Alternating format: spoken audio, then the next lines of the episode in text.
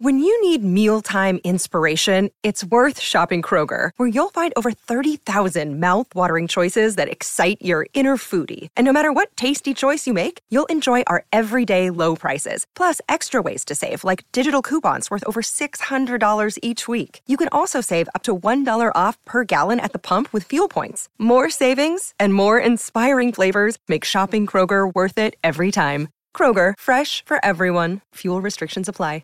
Oh, what a way to start our week here in New Zealand. We're going to cross the Tasman and go to uh, one of uh, SEN's favourite sons over there, and Matty White, and say a really good morning to you, Matty. It's um, a day or two later than we normally review the uh, NRL weekend, but there's been a bit happening, a bit going on. So it's uh, great to catch up with you. How things over there? Yeah, good. Thanks, Smithy. Good to uh, good to tune in and listen into the sermon as well. Just had Hamish McLennan on the phone, and uh, his uh, truck of lawyers have just pulled up outside our offices, so shouldn't be a problem over here after that little spray. But I think you might be bang on. I think I think it's uh, look. I, am just uh, I just have a bit of a poke a bit of borax every now and then, but he's he's got an he's got an interesting menu. Surely, all of a sudden, uh, with the news that maybe Eddie's going to come and go quicker than you can imagine. Uh, yeah. Of course, you know, again, um, uh, they've got three teams in the quarters, but you wouldn't hold too much hope for anything apart from the Brumbies. So it's it's a bit same old, same old, Matty, without going anywhere. Yeah, no, I agree with that, and and the frustration over here is palpable. But I, I will say this: I do have a connection. Um, going back a few years, Smithy, with Hamish McLennan, he was in charge of Channel 10 over here when I went back. I spent 11 years of my life at 10 and then I went over to 7 and Hamish was in charge as CEO when I went back there and I did my deal with him, a long-term deal and I did it face to face with him and he was super impressive. I mean, he's got an incredible business mind and, and the one thing that I do know about Hamish McLennan and I said this to my listeners when he stepped into that role at Rugby Australia is they won't be standing still for long. He doesn't mess around. Um, and he he certainly proved that. I mean, he's been out there and he's been shaking the can quite a lot. And over here, mate, a lot of it is to try and rattle the cage of the NRL. I mean, that's that's sort of priority number one. As weird as it sounds, it, it's about getting a foothold back into the argument and into the conversation. So he did that first step. Then he's taken the Eddie Jones step, as we know. So he's certainly got things going. Uh, the question for me is how long are they going to continue on this? on this double down strategy because if you're going to go that hard, you're going to have to go for a long, long time. And, and to your point, if it's only short, short term, um, no matter which way you look, well, there's there's problems. There could be problems up ahead. But like I said, at least things aren't standing still. It's it's a little bit more entertaining these days in rugby union chatter than it has been over the last couple of years. It's an interesting point. You, you, talk about rattling the NRL. If you, you, need a rattlesnake, then Eddie Jones is probably uh, a hell of a, a, purchase from that point of view. But uh, are we to believe what we're, we're seeing over here? It became a headline over here. Eddie's going to go at the end of the World Cup. Is that, is that what you're hearing too? Well, no. I mean, we're sort of hearing it all together. I mean, the, the, thing about Eddie Jones is, as you well know, there's always noise, isn't there? And he likes the noise. So this isn't going to be something that would rattle Eddie Jones or Rugby Australia. So, uh, mate, I dare say that they might have just put this out there just to create a little bit more noise. I mean, who really knows what the situation is? But the short term um, fact is that it's all about the World Cup. It's the Bledisloe Cup and it's the World Cup. And Rugby Australia now know more, I think, than ever before that they have to start ticking those boxes properly. What happens after that is uh, it, it, actually doesn't really matter to Australian audiences at the moment because and Australian fans at the moment because they've got to get that thing right in the short term because it's it's now. The problem for rugby in Australia is not three four years down the track. It's right now in fact I would say, I would say it's the last 5 to 10 years but it's right now and that's what they've got to fix so whether Eddie sticks around afterwards is kind of superfluous to the argument because if they don't get it right right now um, Eddie sticking around or not doesn't really make a difference because they're in a heck of a lot of trouble after. Matty, speaking of uh, having to get it right and fix it straight away, um, that is what uh, Freddie Brad Fittler's going to have to do now, particularly uh, in terms of one of his playmakers, because yeah. it, it, seems he's lost Nathan Cleary. Well, Nathan Cleary's out for six weeks at least. I was on air yesterday morning, Smithy, with Matty Johns when the news officially came through. We, we knew on Sunday night, I mean, the way that Nathan left the field, everybody knew that he was in trouble, and he's the kind of player that's not going to hobble off if he doesn't need to. So the news broke that he was out for six weeks. I mean, he's out for the series, but the fact of the matter is New South Wales have to win game two to keep the series alive, and game two's at Suncorp Stadium. So poor old Freddie, you know when you when you say to people you, are sticking your finger into the into the hole in the dam wall, and, and another one pops up. It was that kind of day yesterday. It sounds as though Freddie sticks his finger in to try and fix the Nathan Cleary hole, but boom, boom, boom, boom, all they start mm. popping up everywhere else because the discussion really isn't who feel, who feels the number seven.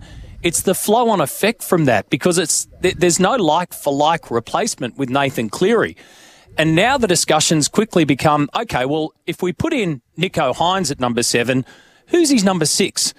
Is it Luai? Does he stay there? Do we bring in Cody Walker? Or what if we put in Adam Reynolds at number seven? Well, then we need Cody Walker in there. So then what happens to Nicho Hynes, Dally M Player of the Year? It, there's all these different combinations and different problems that have come out of the fact that Nathan Cleary isn't there. And Nathan Cleary's a big enough headache to have. Game one, Latrell Mitchell got ruled out a week or so before. And I dare say that New South Wales wouldn't be in the position they were in if Latrell Mitchell was in that side.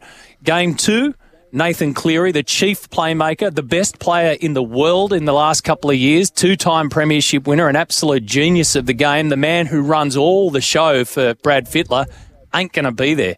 It's a massive headache, Smithy, massive. It is a massive headache. Uh, uh, headache, I can say. We, we just had uh, the breakfast guys just had along Sir Graham Lowe. Of course, he had a stunt there with Brisbane. Yeah. Trying to break down the difference in the DNA uh, between uh, a Queensland state of origin side and a New South Wales state of origin side. And Graham Lowe uh, said they're more protective. He felt they're more protective of their their legacy that they're taking over, of the stars they're taking over from, than perhaps New South Wales are. Would would you New South Wales more more in depth in terms of their uh, current stars as opposed to Queensland pride in the past? Would, would you sum it up that way?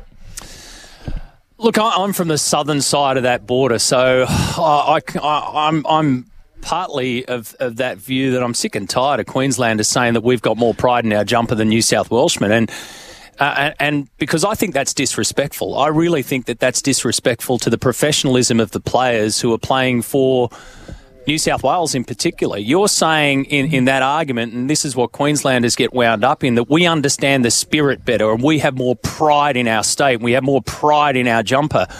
Um, that's being disrespectful to a whole stack of professional players who have that pride in the blue jumper just as much as those in Queensland. I think history will tell us because if you peel back all that talk, if you peel back all those pre-match speeches and all that stuff about spirit and the magic of state of origin and we get it and you don't, that's all lovely and it's all romantic. State of origin's won on big moments. It's that simple. And the simple reality is that Queensland have nailed the big moments better than New South Wales. Now, what's the reason for that? I don't think it's because they wake up and think that they've got more pride in their state or in their jumper than a New South Welshman at all. They have just worked out a way to nail the big moments. And to me, that's what New South Wales, that's the secret sauce that New South Wales have got to figure out. I remember, as you know, I've done a lot in the world of motorsports, Smithy, and, and called a lot of supercars races, especially up there at Mount Panorama. And everybody used to talk about, and I was there, I called his last race there, the magic of Peter Brock at the mountain. Why did Peter Brock understand Mount Panorama better than others. And it was almost like he had this mystical hold over it. You know what? It wasn't. He understood the track better. And one of the reasons why Craig Lowndes then became so successful up there was because he sat with Peter Brock. And Brock told him, you nail it here, you nail it there. You hit the mark here, under the bridge, you're under the O in the Holden sign, not under the H in the Holden sign. So it was very, very simple basics that he understood better. It had nothing to do with the mystique of the place and the magic of the place. And Brocky didn't wake up and the mountain gave him a big, beautiful hug and they all sat around giving each other Christmas cards. he analysed it better than anyone else. And I think that New South Wales missed those big moments for whatever reason, and that's where they've got to get back to. You win the big moments, you win state of origin. Speaking of big moments, uh, at the moment the Broncos appear to be winning most of those uh, in the NRL, Matty. Aren't they? I mean, they've, they're equal top of the ladder, and they've still got three byes.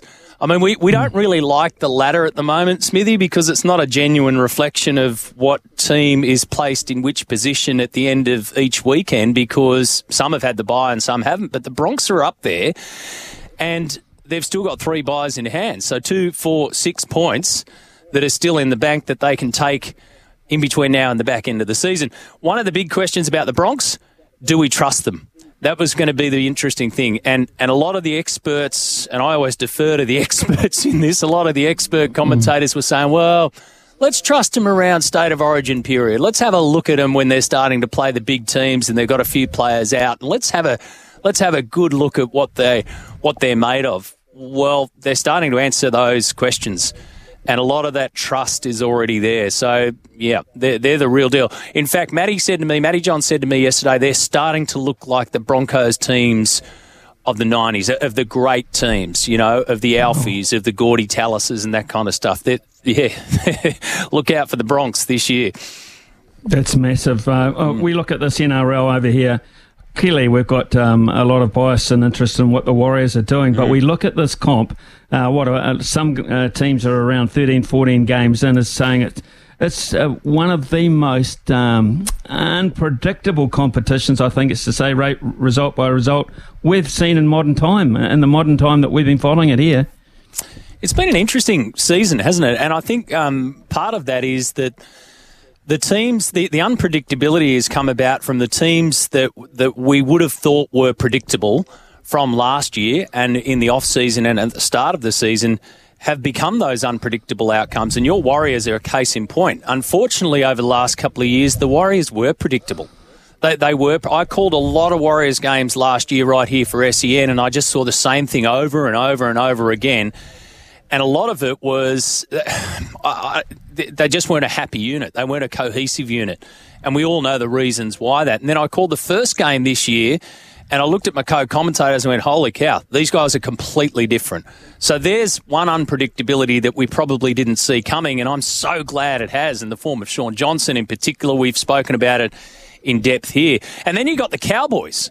Right, so we walk away from last year going, what about the Cowboys? They managed to work out how to have an incredibly hard off season at the at the start of last year and turn it into a rock solid performance and everybody had him in their top 3 top 4 this year and somehow the unpredictability has shown that Todd Payten got it probably wrong at the start of this year so we didn't see that one coming so there's to me, that's where the unpredictabilities come in. Teams mm. that we saw last year who were predictable or became predictable are those that we can't get a handle on this year. And the Cowboys are fascinating. They answered with a smackdown of the Storm on the weekend, but okay, what happens next time? Have they got that? Um, have they got that in them again? Are they are they truly back or not? Matty, here's an interesting one that uh, uh, Freddie Fittler's got to work through now. A lot of people were saying after game one, Tedesco not there. He's not where he was. Got to do without him. I mean, dropping your captain uh, going forward to state of origin two would not be massive. Happen. But yeah. but he bounced back, didn't he? He bounced oh, back mate. at the weekend. Yeah, he, he smashed him. I mean, look, Teddy's played 20 state of origin games and he had one bad game. And, and, I'm I'm all for the fact that you can wake up on a Thursday morning and, and say that. I, have got no problems with saying We said it on my program. Look, he had an off game. There's no problems. I don't think that that leads to critics calling for Teddy to be removed. We had a few texters who said, "Ah, oh, bloody Dylan Edwards should be there," and Teddy had a shock. He had one bad game, and, he, and he rarely has a game in state of origin. So you're not going to drop your captain. You're not going to drop the Australian captain for a start. And if anything, that bad game might be the trigger. Well, it certainly was the trigger for the Roosters, no question about mm. it. And he spoke about that. The weight of the pressure and the clarity in my mind wasn't there so maybe he needed that bad game to get him out of his funk um, because he certainly got back into it against the Roosters. And yeah, Freddie would be hoping that he gets back into it again on this one. But hey, one out of 20 bad games or off games, not a bad result. Well, we know we get 100% uh, of great interviews out of you, and we've just had one, Matty White, so that's absolutely fantastic. Hey, mate, you have a terrific day. Uh, on the eve of the World Test Championship oh, final, mate. the Ashes, uh, have you got a, an interesting three months ahead or what? Oh, oh, I tell you, got a few long nights. I was out walking early this morning in the dark. My wife and I were doing our morning walk, and I said, The test starts tomorrow. And she went, Hang on, which one? And I said, I said, The World Test Championship final rolled into the Ashes. She goes, Oh, God, you've got some long nights. I said, No, no, we've got some long nights. And I've got Adam Zampa coming up on my show today, so I can't wait to have a chat to Zamps and, and get his thoughts uh, ahead. But, um, I'm interested. I'm really interested in the World Test Championship final. I'm, I'm interested to see how much support there is for it over there. Um, and we've been crossing back and forth to the UK, and I'm really interested to see how much they embrace it. I mean, India playing over there is massive. Australia playing over there before the, the Ashes obviously is massive. So I hope it's a big one. I hope that that Test Championship final's huge, and I hope the Aussies then roll them nicely in the uh, in the Ashes. That'll be a great uh, wish come true for your Australians. Oh, yeah. Matty, uh, hey, fantastic catch up with you, mate, as always. Um, have a terrific show. I know, I know you will. And uh, we look forward to game uh, State of Origin game two. Massive rater over here as well. Cheers, man. Have a great day. Good on you, Smithy.